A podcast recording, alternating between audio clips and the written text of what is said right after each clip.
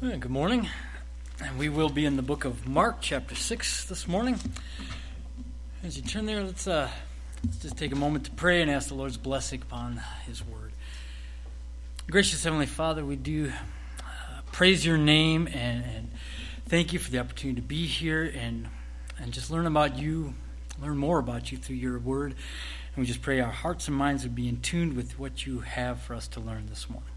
And we pray this in the blessed name of Jesus Christ. Amen. Now, as we turn there, as you, Mark chapter 6, beginning in, in verse 45, uh, a passage I'm I hate to assume too much, but I'm going to, uh, well known to everyone here. In fact, this is one of those passages, we've been here before in the Gospel according to Mark. A passage is well known to most everyone even though they may have never read the Bible themselves. You know, maybe you've heard it, I don't know, in your life at times, but people will refer sometimes to, to an individual as, well, boy, that guy almost walks on water. Or so and so, boy, some people think he walks on water, but he don't. you know, they refer to it, you know, again, in that idea of, of someone so amazing that they could achieve a feat of walking on liquid water. Again, setting someone apart uh, up and above, putting them on a pedestal almost. Again, a passage that so many people know, have heard of, but they don't really know.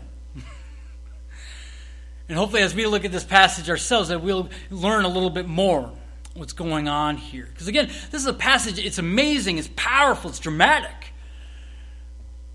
But it's also one, you know, the Lord doesn't do these things just because. you, know, you know, he wasn't just out for a stroll just because he could. I mean, he can. But there's reasons. The Lord, everything he did, he did for a reason. There was a purpose behind why he did it. As we talked the last time we were here in Mark, one of the reasons that we have to keep in mind in the context of this, so much of the Gospels, is the Lord pouring into the lives of these men, teaching these men, teaching them things that no one else, before they were recorded, before they were written down, no one else knew of this. No one else was there to see it. No one else knew this took place till they recorded it for the world to learn. So out of the gate, there was something that, you know, again, he was teaching these men. Now, then, there's definitely some things for us to learn through these passages and through these events. Part of that context, again, what he was instilling in them. Uh, so as we turn there, I look at this. This is another opportunity, a lesson. The Lord is going to teach you a lesson of traveling against the winds of life. Our passage begins, as we said, as Pastor Kern already read in verse 45, is immediately he made his disciples get into the boat and go before him to the other side, to Bethsaida, while he sent the multitude away. Okay, first, he puts them out on the water. Again, we had this before with the storm. when he calms it, he's the one who tells them, okay, we're going to go out onto the lake. We're going to go and do this, knowing full well the storm is coming. But even in this passage, he's the one who tells them, go ahead. You get in the boat and go before me. Interesting that. Just think about that. All that had been taking place, again, to back up just a moment, the feeding of the 5,000 before that, they had all been going out and doing this ministry, empowered to cast out demons, to heal, to preach.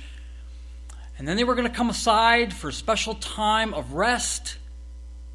That doesn't happen because the multitude follows them. Again, an opportunity of teaching and healing that the Lord does, a feeding, a miraculous event. When it's all done, the Lord says, Okay, you guys, pack up, get in the boat. I'll meet you later. I don't know about you, but again, I mean, have you ever been with someone that you just really enjoy being around? You look forward to that time together, and they tell you, "Yeah, go ahead. I've, I've got things to do. You go ahead. I'll catch up with you later." I don't know, but there's something that could be a slight disappointment. Like, oh, oh, okay. I thought we were going to have some time together. that was going to be us. But, all right. Again, it, it, they do it. They get in the boat and they move out. They go ahead. They get, he puts these 12 men back out on the water. They don't know why. exactly. They just think they're going ahead of him. And we're not told, there's no discussion, no argument as far as we know. No why. I'll be honest, if I was there, I'd be going, why? Why don't we all just go together? Doesn't say that. At least we're not told.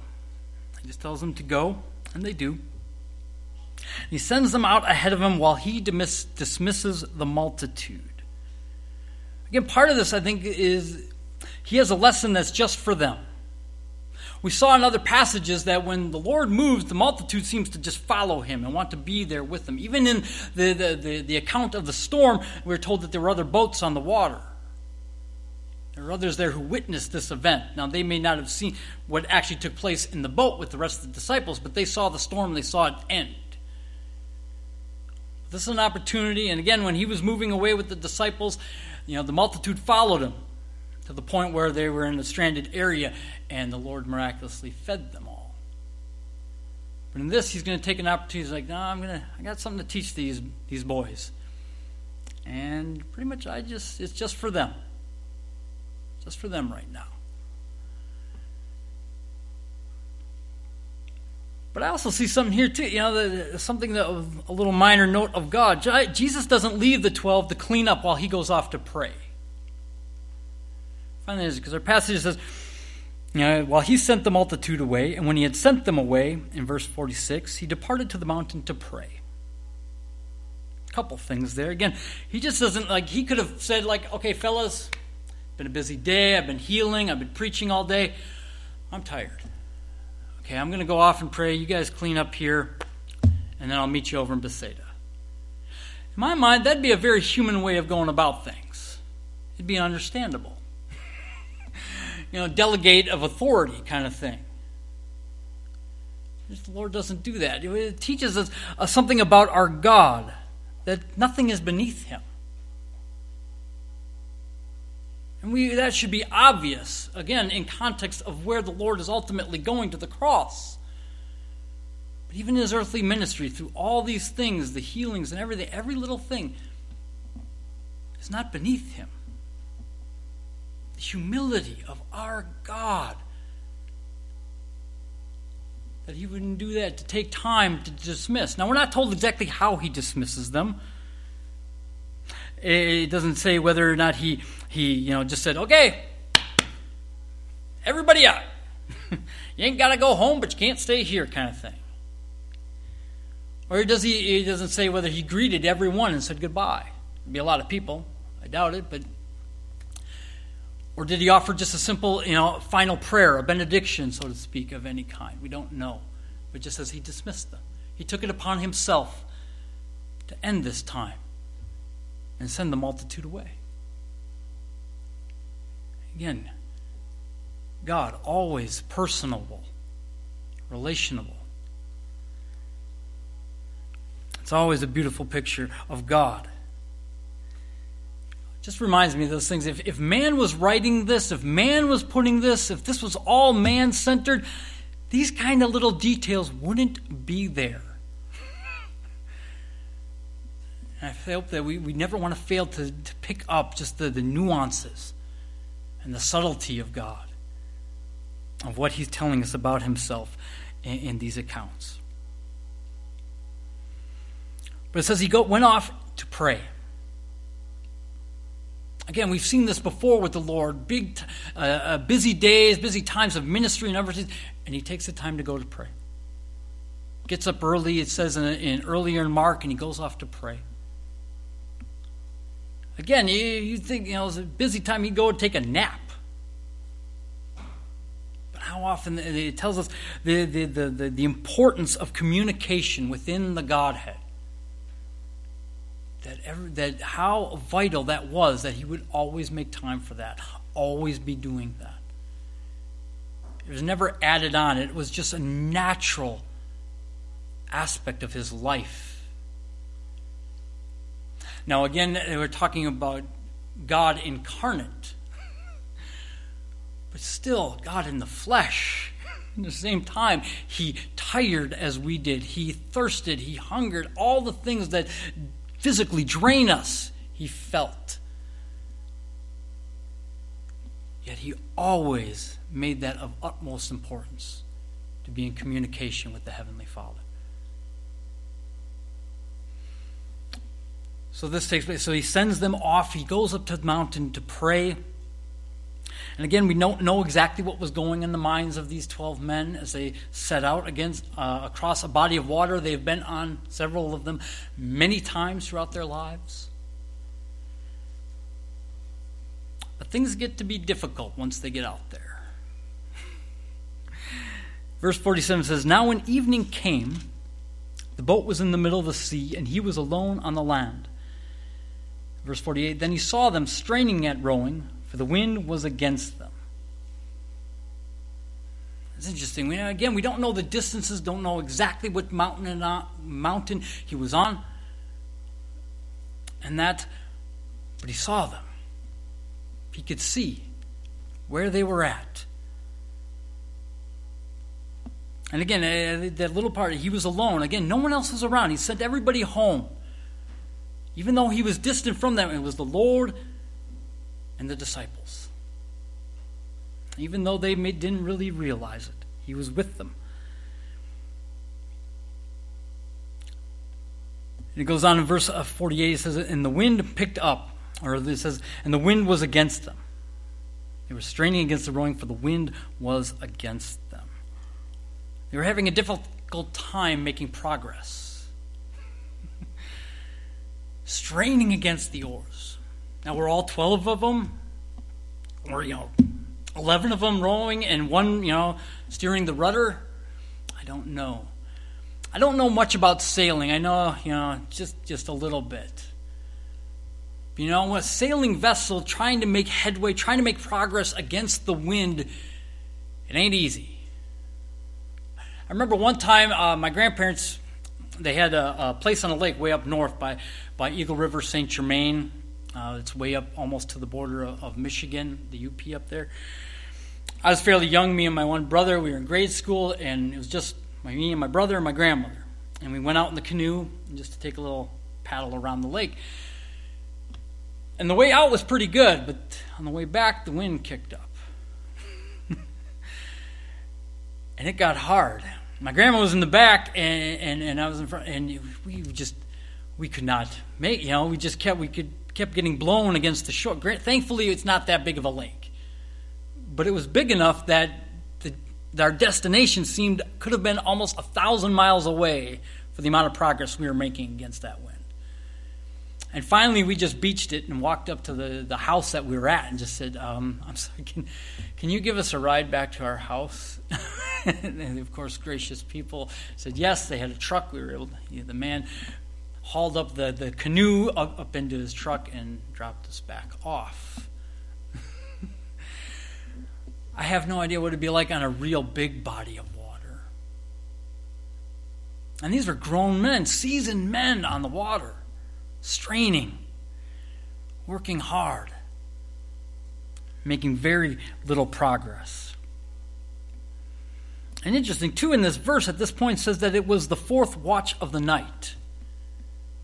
Just before it says he come, came to them. It says the fourth watch. Now, from my understanding and looking at it, that's between 3 and 6 in the morning. It tells us when they set out, Now, previous in, in verse 47, it was in the, the when evening came, they were in the middle of the ocean. So that was, you know, right around between sunset and dark, you know, so that time of world, hard to tell what time of year it was. We're thinking like, you know, 7, 8 o'clock, you know, 9 at the latest. So let's see. 10, 11, 12, 1, 2, 3. They were out there minimum six hours. Six hours. rowing. And making very little progress. we don't know exactly, but maybe halfway to their destination. Could have been more than that. Could have been nine hours they were out there. It's tough. Again, don't want to take too many liberties big into their minds, but I can tell you this if you've anytime you're working at a task that takes you longer than you anticipate it to, irritation comes in, frustration comes in, anger very likely to come in at that moment. And we don't know, but you can imagine, again, like I said the last time, the Lord using moments of, of, of tension to teach masterfully. Again, putting them on a body of water that they probably sailed. You, I don't know exactly, but you could probably, in a good wind, make it across the Sea of Galilee. I don't know, hour or two, if the wind is right. Six hours minimum. Rowing, straining, tired, exhausted.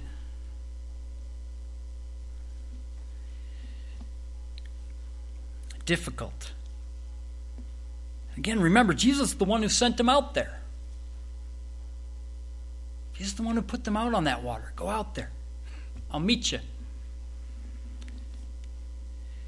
Part of this, when I look at this, you have to remember that just because things get difficult doesn't mean that the direction you're headed in isn't God's will.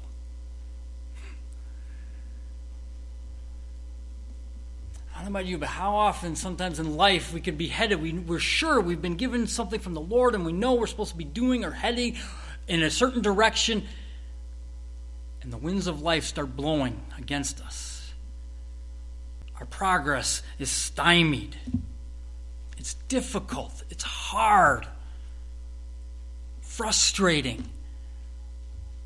And it becomes so easy at times to go, well, maybe this isn't the Lord's will. You know, maybe I had it wrong. Maybe I'm not supposed to be doing this. And there's some who will even preach that if you're headed in God's direction, oh, He'll just pave the way. and It'll be smooth sailing. That's not what I read when I read my Bible. Some of God's best servants encounter some of the hardest difficulties in life. There too, there's definitely a lesson for us today here in this dispensation. Say we can look at Paul's life. How many times he meted obstacles and hardships. It would have been easy to go, well, maybe it isn't God's will. Maybe I should just give up, you know. No. No, God sometimes puts us right in the middle of that. That storm, that wind. Because there's a lesson to be learned, an opportunity to, to grow and to be to, to, to even to know him in a greater way. It's interesting. Paul in 2 Timothy 3:12 says, "All who desire to live godly in Christ Jesus will suffer persecution." Now, this may not be persecution, but it's hardship and difficulty, and can get one to doubt and question. Am I headed in the right direction? Is this what the Lord wants me to do with my life? Hmm. Again, it's interesting there in verse 48, he says, And he saw them straining at rowing, for the wind was against them. And now, about the fourth watch of the night, he came to them, walking on the sea, and would have passed them by. Okay, so at this point, now Jesus is going to show them how to move against the winds of the world.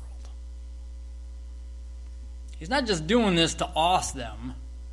I mean, he's an awesome God. And he's already wowed them, so to speak, with many miraculous events. He's going to teach them something here. I see here, at least. And just he says he saw them straining at the rowing up on the mountain. He saw them. The wind was against them. And partially here, not again to get sidetracked, but when you think about this, was there a spiritual element at work? We know that Satan is the prince, the power of the air, and the king of this world for the time being. Was there possibly that effort that Satan and his minions were, were, were using the natural forces to try and dissuade and discourage these men? It's possible. Don't know. It could also simply just be the natural forces uh, of nature at work. It's just a windstorm that came up, that often does on the Sea of Galilee. Just natural day, a natural event. But do you ever wonder in life, you know, does God see you struggling? You know He does. He sees all things, He knows all things. But do you ever get to that point where you wonder, is like, if you see, where are you? Why don't you do something? Step in and make this path easier for us, for me, whatever the situation may be. It can be easy to get discouraged that way. We allow those thoughts to begin to roll in our minds and in our hearts. The thing is, when we, when we read that the, the Lord saw them, it wasn't like he was standing aloof, uncaring, like watching you know, just a television program. Hmm, yeah, that's interesting. Look at those guys out there. No, I see here almost like sometimes a parent watching a child. Let's see how they do for those parents, I think most have. At some point, you've been training, you've been know, teaching children in different aspects of life, and sometimes you give them a task, and unbeknownst to them, sorry to you know spoiler alert, alert kids, but you know sometimes parents do. They'll stand off to the side through a window or something. They're like, okay, let's see how they do with this. They know what they're supposed to do. They know what they're supposed to be doing and how things work. Not uncaring, not unfeeling close by at hand if things get out of hand and ready to step in. But let's see. They've been given what they need to know.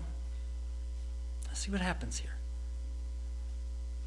Remember, God, uh, the Father, is the ultimate picture of parenthood, of fatherhood. And I think sometimes He does. He puts His children in situations. Okay, let's see what they do. see if they've learned the lessons if they've grown, if they've taken those steps of maturity and faith. But he's always ready at hand. And we see that then. He saw them struggling, he saw them at work, and he came out to them. He came to them. Again, a beautiful statement. He didn't just stand there going, I can't believe it. There they are again. Struggling, just under their own power, those knuckleheads. No, he went out to them. He went out to them. And again, part of this, I think the dramatic, again, no one else was there. Part of me loved to be there. That, that first step on the water. You know, again, if Hollywood did it, they'd have him pause with dramatic music mm, as he about takes that first. He just, I think, he just walked as if he was walking on any other physical substance in creation. Because he knew that he would not sink. Nothing uh, would deter him from, from reaching those he was coming towards.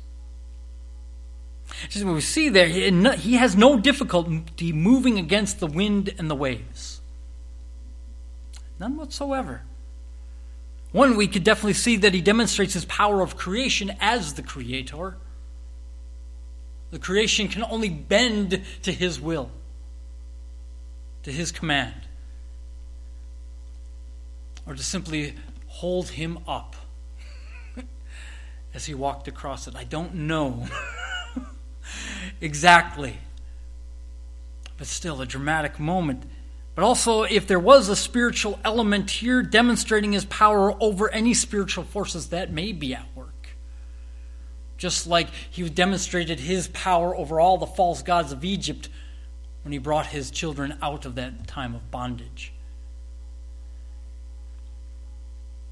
But it's interesting, he said, it says he overtook them and would have passed them by like uh, Pastor Kern alerted, alluded to there. Well, the Lord was making good time. just moving. I mean, granted, the, uh, the Sea of Galilee isn't a huge body of water when you, you contrast it with like the Great Lakes or something, but it's still a fair sized body of water to be moving across. That he would have been able to walk right out there and caught up to them and would have passed them by. Interesting, too, that phrase would have passed them by. Again, sometimes does it ever feel when you're in a moment of those struggles, it's like, Lord, like He just passed you by. Like He's working out in someone else's life or doing things in someone else's situation, and you're still struggling. I can feel like the Lord is like, Where are you ignoring me? Do you not see? Do you not care? Oh, he cares. It's interesting, too, that he, he would have passed them by. It says in verse 9, and when he saw them, and when they saw him walking on the sea, they supposed it was a ghost and cried out. For they all saw him and were troubled. It's interesting. Again, don't get it. Were they exhausted? Were they tired? I think, but part of it, I think, just amazed. Seeing something you ain't never seen before. Person walking on the water. Walking. Where no mere human would ever have the ability or right to stand. I gotta cut him a little slack. I think I'd freak out a little bit too, being honest. But it wasn't until they cried out that the Lord stopped and turned to them. Makes me think of what he tells them in the Sermon on the Mount you do not have because you do not ask. Not uncaring, but so often. I don't know about you, parents, but sometimes you tell your child, if you need help, ask. Not uncaring, you know, some simple task of putting on shoes or, or, or doing a task that you know that they can do, but just like, and all they do until it's like, it's like I'm going to let you struggle till you ask, because I know in the asking there's growth. there's growth there. But interesting. They cried out. Picking up verse 50, he says, But immediately he talked with them and said to them, Be of good cheer. It is I. Do not be afraid. Immediately, he responded. Immediately, he talked with them. Be of good cheer. It's okay. It's me. It's me.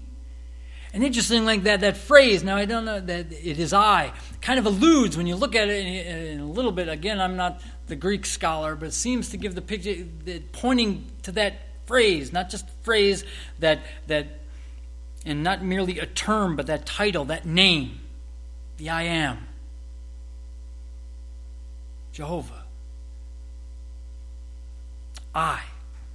It is I.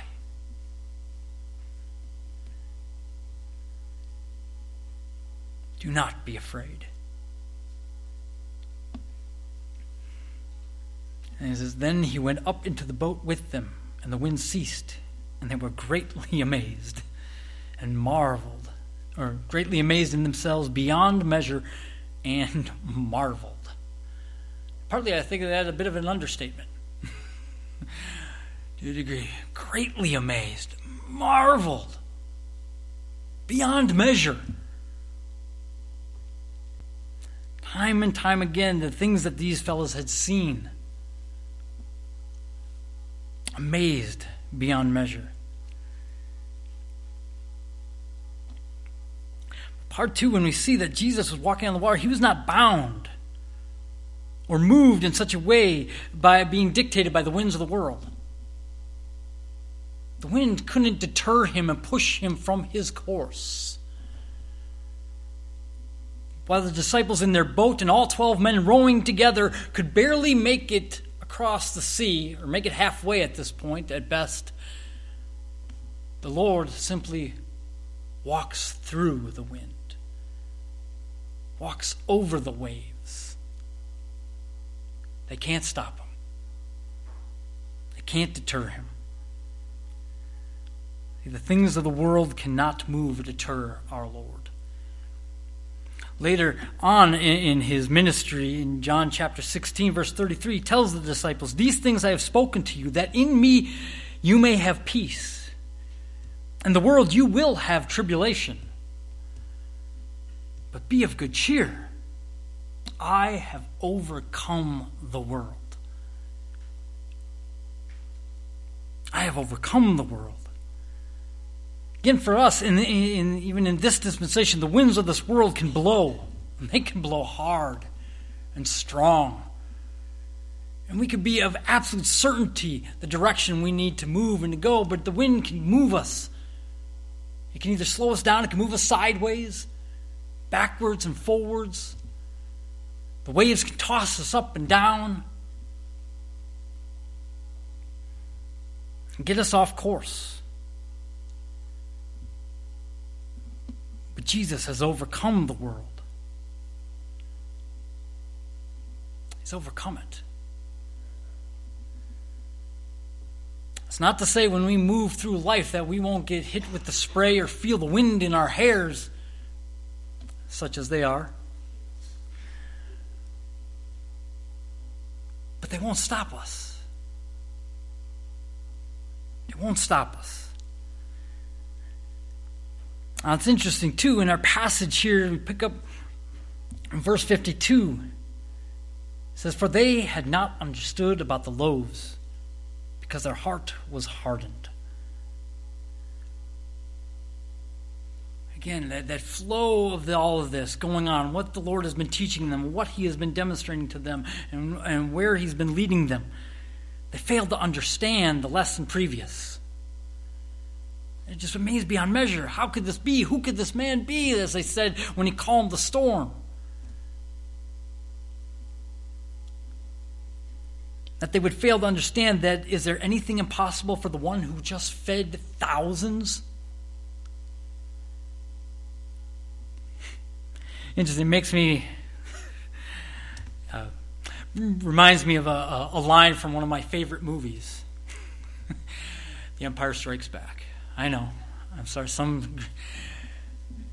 my favorite characters, Luke, this noble knight who's on a quest again to free the galaxy of evil, is under the training of the tutelage of the wise master, and he just gets schooled on what is possible. And what he says after the wise master does what he thinks is impossible by lifting the starship out of the swamp, he says, I don't believe it. Yoda's only response? That is why you fail. I think how often in the Christian life we butt up against that wall because I don't believe it. I don't believe God could answer this. I don't believe God could, could answer this problem, remove this. Whether it's a pain in my heart, a, a, a, a roadblock in the path of progress in the ministry. I don't believe it. Well, that is why you're struggling. That is why you're being deterred. That is why you aren't moving forward. It's not lack of strength, it's lack of faith. As the Lord said elsewhere, if you had faith like a mustard seed, you could move mountains. I guess Pastor Walgass points if being the key word there. If you had, then you could do this. And I see that, again, we don't want to be too harsh on these fellows because I think, even in my own life, how many times I've butted up against that wall. My first thought of, I can't understand how this will work out. All I see is hardship and difficulty. I don't see the way forward a lack of faith. Have you ever seen God at work and had a hard time believing it? I think that's part what these fellows saw. Time and time again, they saw the Lord Jesus Christ, God incarnate, work. And just a little while later, well, I don't believe eh, how we're going to do this. I don't believe that, that there's an answer. But God is faithful. And He keeps teaching these fellows.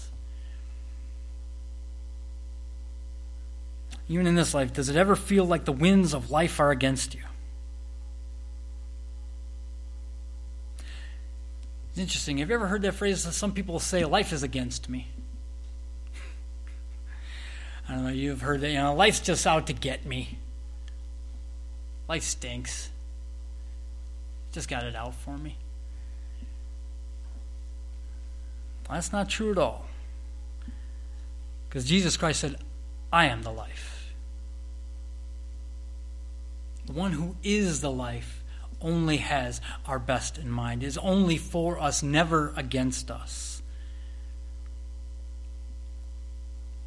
The world may be against you.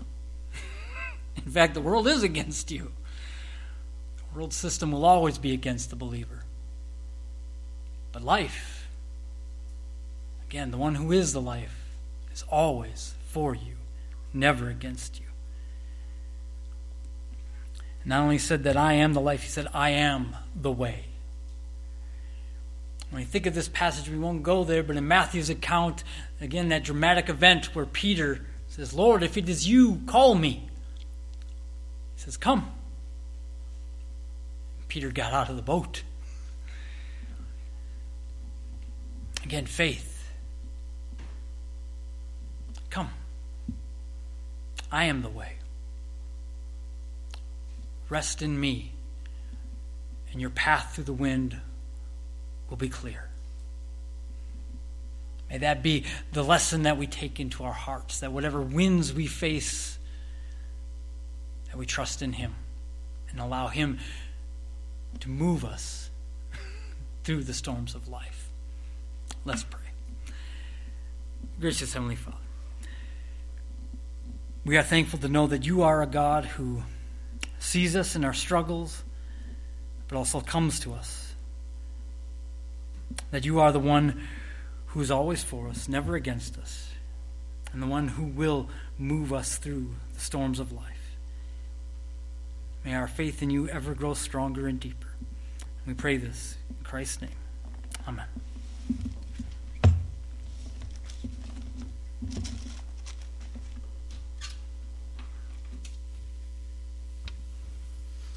Thank you, Pastor Becker. I appreciate the the life that gets brought out in the passages there like that. It, it strengthened and encouraged my heart. As we gather again here